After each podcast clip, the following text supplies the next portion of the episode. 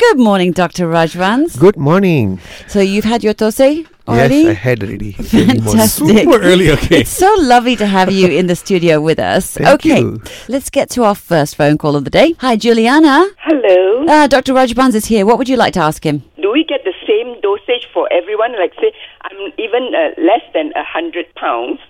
what about people who are like two hundred pounds and all that? So, what kind of dosage do I get? It's a standard dosage. There's only a fixed dosage. Everyone will get the same dosage uh, because the idea is for the uh, vaccine to go in and then the body will create antibodies. So, it doesn't matter your weight, whether you're 100 or 200, the I dosage see, I will be see. exactly the same. then we should be healthier at that time, right? Not like having an, anything.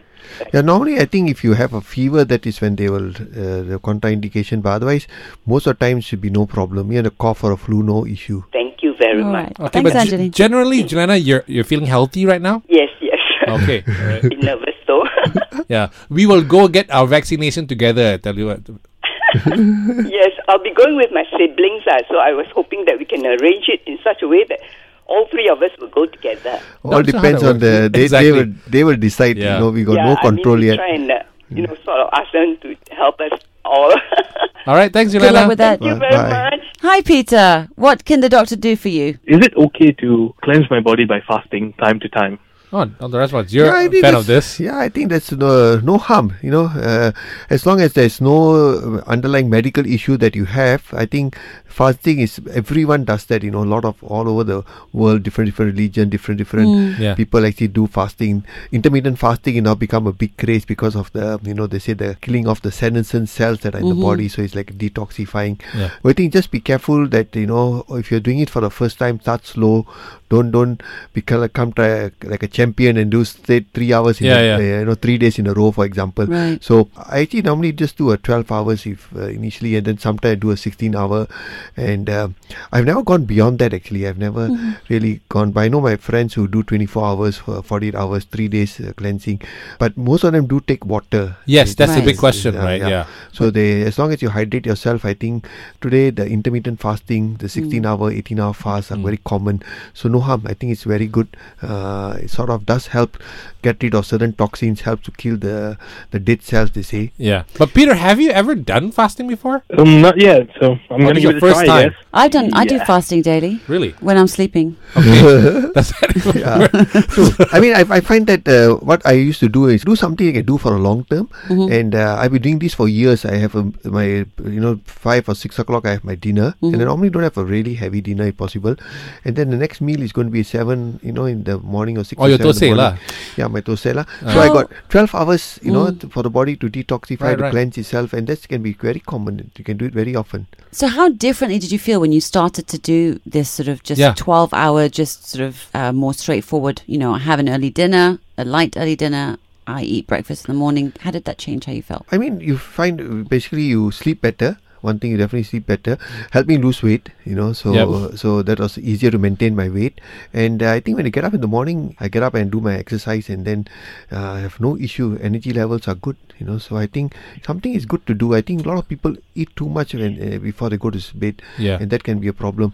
It's how you adjust yourself, but you know, go slow, start slowly. Maybe you can start uh, eight hours, ten hours, and then slowly build up from there. Okay, Doctor, I've got a message from our DigiLight line from Curious Cat. I did say we can use anonymous names, so Oh, this sure. is a great one. I love it. Curious Cat asks, What's the different type of COVID 19 category of infections? For example, how serious is Cat 1 versus Cat 3 or Cat 5? How many categories are there? There are five categories. So basically, category one is when you're asymptomatic. That means you are, and these are the dangerous one. Are people got no symptoms at all walking around. But they are, they have, they have, they have it. COVID, you know, and Right, by right. chance they go for some screening for whatever reason, and then they turn out to be positive. So Right. these are ones who can go around spreading without knowing they are actually spreading Okay. the virus. Right. Category two, they have some symptoms, some mild cough, maybe flu, maybe slight fever, uh, and these are the two categories that they actually let you do home quarantine. You know, even Right. if you're positive, they don't let Okay. you, they don't need to admit you, send you home and do home quarantine.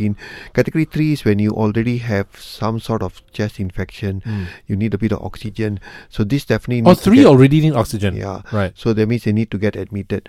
Uh, now, in category one and two, if you got comorbidities and you're above 60, they actually admit you. Okay. Right. So, but if you're young and you got no uh, other issues, then you can do home quarantine. Mm. Category four is when you got more severe disease. You need uh, support for your, you know, respiratory issue. Category five is when they're very severe disease, multi-organ uh, issues, and those are very ill patients. Right. So, of course, those are the ones that will be in. But there you are know, those who are like right. they they're kept in isolation, one person to a room. That's category five, is it? Or no, no, that's category one and two. all right. Category five, you're very sick. ICU, right? Oh, You're I on see. ICU and Okay, you're okay. ventilated and you're on, you know, uh, these are ones you see every day and the, the health DG will tell you so many number in ICU Yep. Yep. Mm. and so many number on ventilator support. I see. Uh, so you know these are the ill ones and these are the ones that you know you know not make it. So so Okay. those are numbers we actually look at uh, because that will show us whether our our serious disease is getting better and better. Okay. Yeah. Well, the ga- vaccine is helping to sort of lessen the severity of the infection, yeah, right? uh, once- yeah. That's what, what vaccines Mm. will do. Vaccines will, even if you do get exposed, you you won't go into category 4 and 5, hopefully. Mm. So that's what we want. We don't want people to get sick, so they just recover on their own. Right, Doctor, I've got a message from someone, not sure who here, who says, I've got a question about being allergic to penicillin and any medication related to it. I can't take any antibiotics containing penicillin. Can I take the vaccine? Uh, this person also goes on to say, My niece in Singapore has the same problem plus other health issues, and when she registered for the vaccine, she was not eligible because of this. The health department has asked her to be patient till they're absolutely sure the vaccine is safe for her to take. Can you, good doctor, please advise? Ooh. Yeah, I think right now if you got severe allergy, there's also type of allergy you get if you had anaphylaxis, for example, from anything. They definitely will say you can't take the vaccine. Uh, so they'll see what type of allergy you have. If you have like just some slight rash, they might still allow. But most time, if you severe allergy, they will probably ask you to wait and uh, you know until they are sure. Because I think it's not from the vaccine center itself; it's from the the company itself, Pfizer. Mm-mm. Pfizer has said that if you have allergy, then you cannot. Uh, Okay. take the vaccine. Uh, so they might ask you to wait for the you know the the one with the inactivated virus, the old technology sort of uh, this thing. Even recently, uh, two weeks ago, one of our doctors who got the vaccine had rash. So Right. now he Right. can't take the second vaccine. So it's uh, once you already got allergy to the first dose, Mm. the second dose is contraindicated for you. Okay. So again, you have to load all these up to in your MySejahtera and see the feedback because once they see that, they will let you know yes, yes or no.